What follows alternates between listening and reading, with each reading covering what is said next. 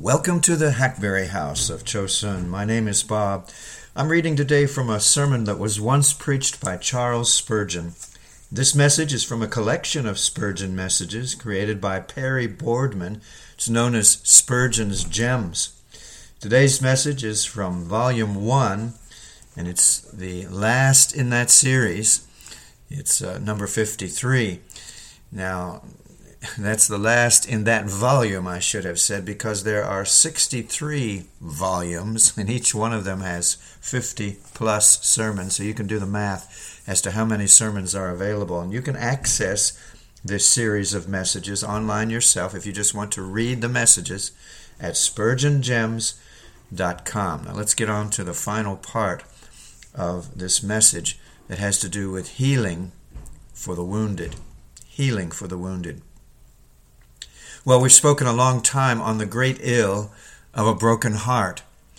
Our second thought will be the great mercy. He healeth the broken in heart. First, he only does it. Men may alleviate suffering, they may console the afflicted and cheer the distressed, but they cannot heal the broken in heart, nor bind up their wounds. It is not human eloquence or mortal wisdom. It is not the oration of an Apollos, nor the wondrous words of a, a prince of preachers. It is the still, small voice of God, which alone confers the peace which passeth all understanding. The binding of the heart is a thing done immediately by God, ofttimes without any instrumentality whatever. And when instrumentality is used, it is always in such a way that the man does not extol the instrument, but renders grateful homage to God. In breaking hearts, God uses man continually. Repeated fiery sermons and terrible denunciations do break men's hearts, but you will bear me witness, when your hearts were healed, God only did it. You value the minister that broke your heart, but it is not often that we ascribe the healing to any instrumentality whatever. The act of justification is generally apart from all means. God only does it. I know not the man who uttered the words that were the means of relieving my heart, where he said, "Look unto me, and be ye saved, all the ends of the earth." I do not recollect what he said in the sermon, and I am sure I do not care to know. I found Jesus there and then, and that was enough for me. When you get your wounds healed, even under a minister, it seems as if it were not the minister who spoke. You never heard him speak like it in all your life before. You say, "I've often heard him with pleasure, but he's outdone himself.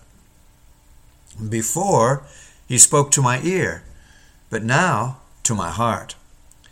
We are some of us rejoicing in the liberty of Christ and walking in all the joy of the Spirit, but it is to God we owe our deliverance, and we are grateful neither to man nor book, so much as to the great physician who has taken pity on us. Oh, that Jesus would walk through this Bethesda now. Oh, poor, sick, dying man, does guilt weigh heavy on your soul? Turn not to any helper, save to him that sits on the throne. Then he only can do it. I defy any of my brethren to bind up a broken heart. I have often labored to do it, but could never effect it. I have said a word to console the mourner, but I have felt that, that I have done but little, or have perhaps put the wrong mixture in the cup. He only can do it. Some of you seek mercy through baptism or the Lord's Supper or regular attendance at the house of prayer. Some of you, again, have certain forms and observances to which you attach saving value. As the Lord lives, none of these things bind up the broken in heart apart from the Holy Spirit. They are empty wind and air. You may have them and be lost. You can have no peace and comfort unless you have immediate dealings with God, who alone, as the great physician, healeth the broken in heart. Ah, there are Some of you who go to your ministers with broken hearts and say, "What shall I do?" I have heard of a preacher who told his anxious hearer, "You're getting melancholy. You, you, you better go to such and such a place of amusement. You're getting too dreary and, and melancholy by half." Oh, oh, to think of a nurse in a hospital administering poison when she ought to be giving the true medicine. If he deserves to be hung, who mixes poison with his drugs? How much more guilty is that man who tells a soul to seek for happiness where there is none, who sends it to a carnal world for joy when there is none to be found except in God. Then again, God only may do it. Not only can, but may. And suppose we could heal your broken heart. It would be good for nothing. I do beseech the Lord that I may never get a broken heart healed, except it is by God. A truly convinced sinner will always rather keep his heart broken than have it healed wrongly.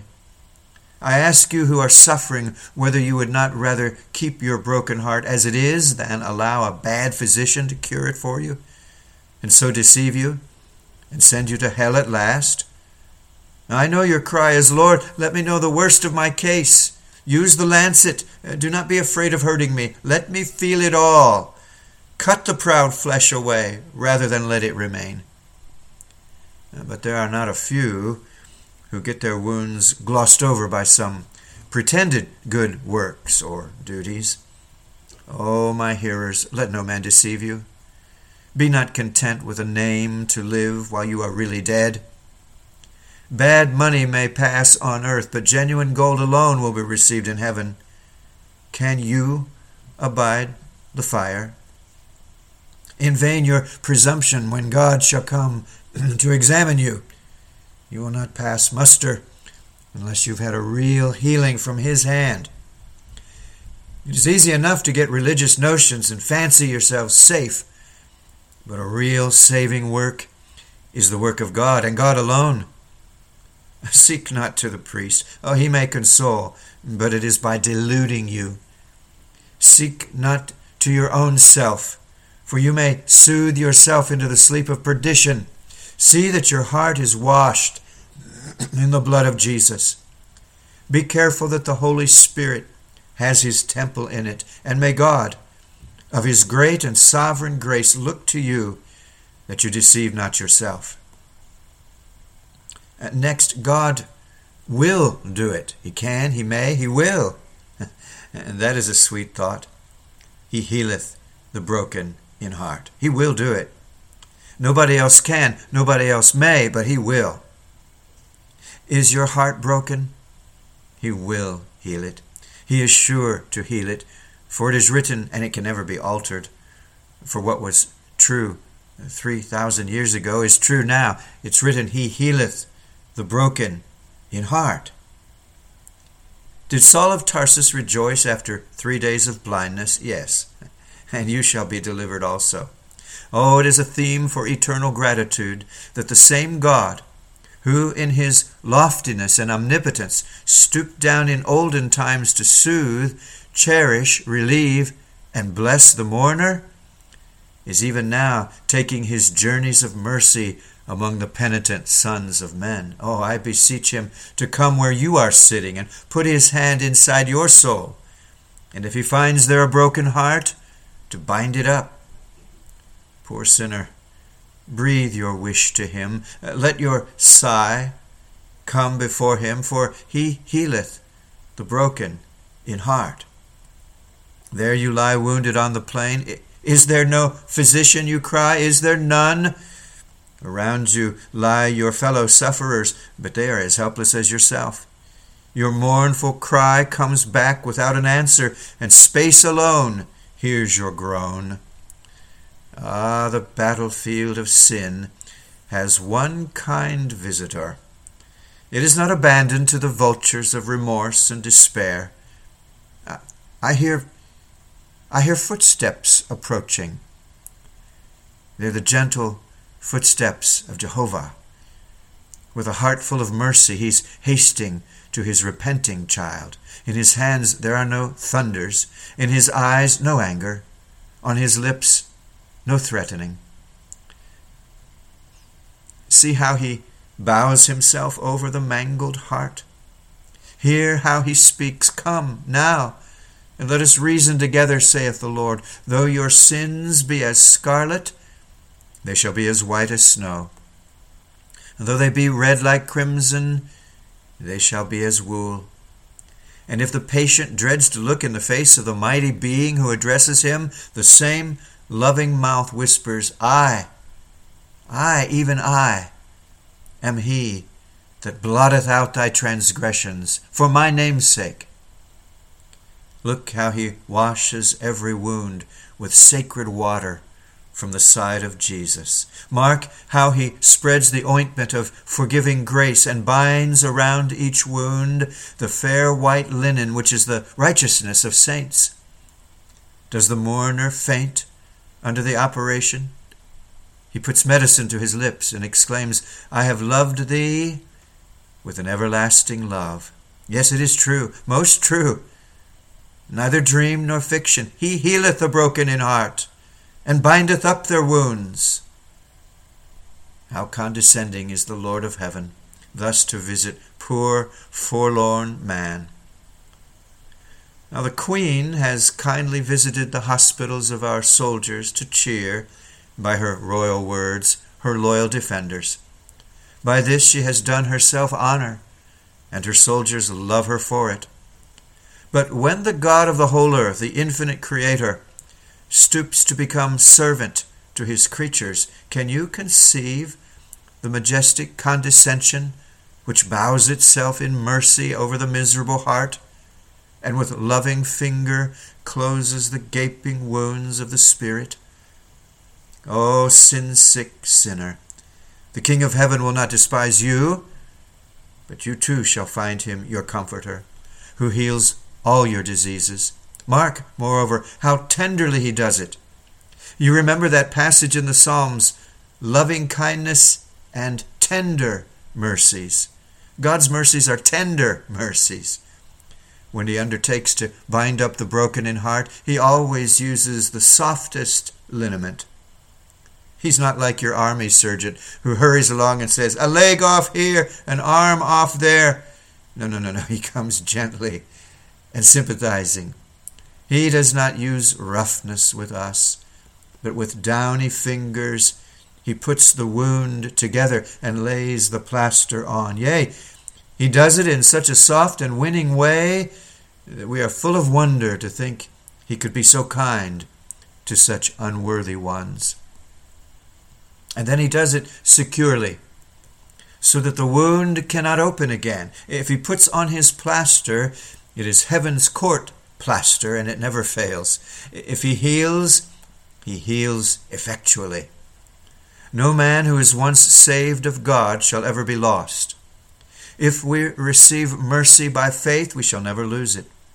When God heals once, he heals forever. Although some who teach false doctrine do assert that children of God may be lost, they have no warrant in Scripture, nor in experience, for we know that he keeps the saints. He who is once forgiven cannot be punished. He who is once regenerated cannot perish. He who is once healed shall never find his soul sick unto death. Blessings on his name. Some of us have felt his skill and known his mighty power, and were our hearts broken now, we would not stop a moment, but go at once to his feet, and we would cry, "O thou that bindest the broken in heart, bind ours. Thou that healest wounds, heal ours, we beseech thee." And now, my hearers and readers, a parting word with you.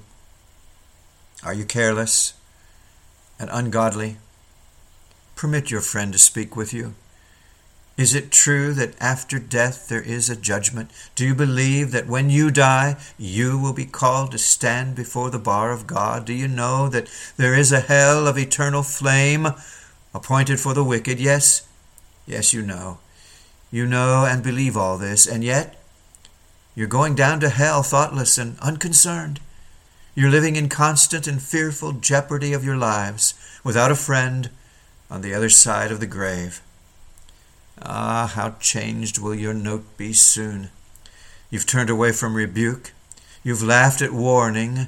But laughter will then give place to sighs, and your singing to yells of agony. Bethink you, O my brother, ere you do again peril your life.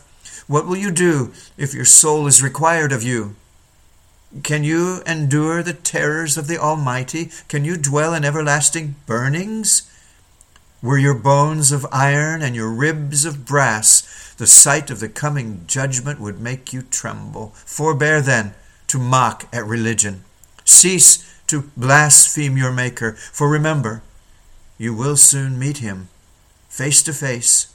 And how will you then account for your insults heaped upon his patient person? May the Lord yet humble you before him. But I am seeking the distressed one, and I am impatient to be the means of his comfort.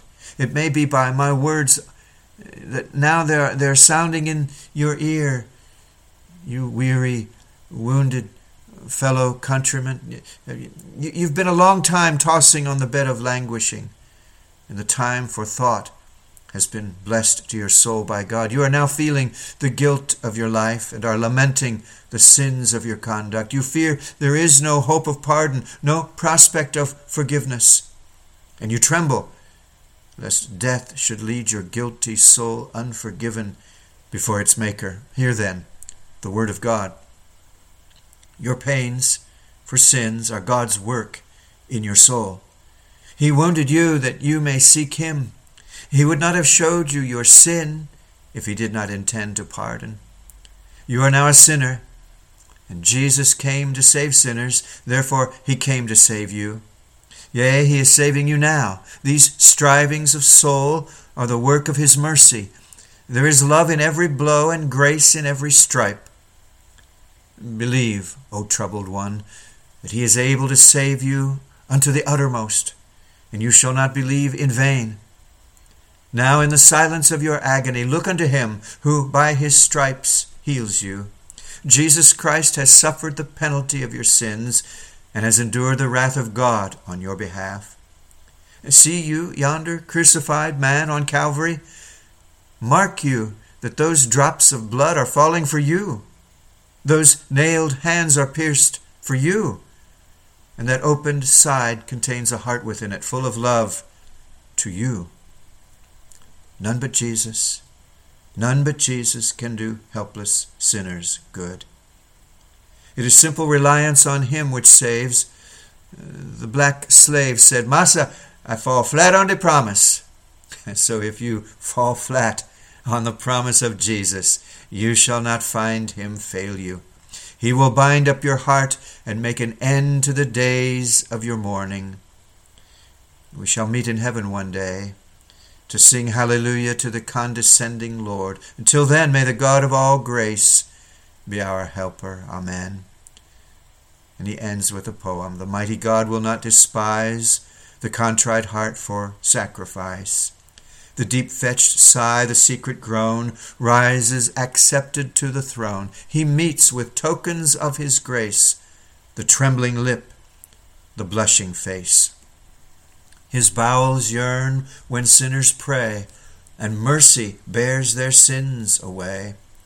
When filled with grief, o'erwhelmed with shame, he, pitying, heals their broken frame.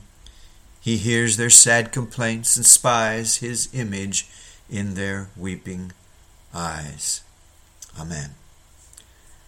Amen. Amen. Again, that's the end of Volume one. We have a, a lot more to go. I hope that you'll stay with us. This is the Hackberry House of Chosun. We have, we have a lot of other things here on the site. I do hope that you'll look around the site and find something there that will bless you. I think you will. And uh, this is the Hackberry House of Chosun. This audio is being released on the twenty-sixth of April, twenty twenty-three. Lord willing, we'll talk again real soon. Bye-bye.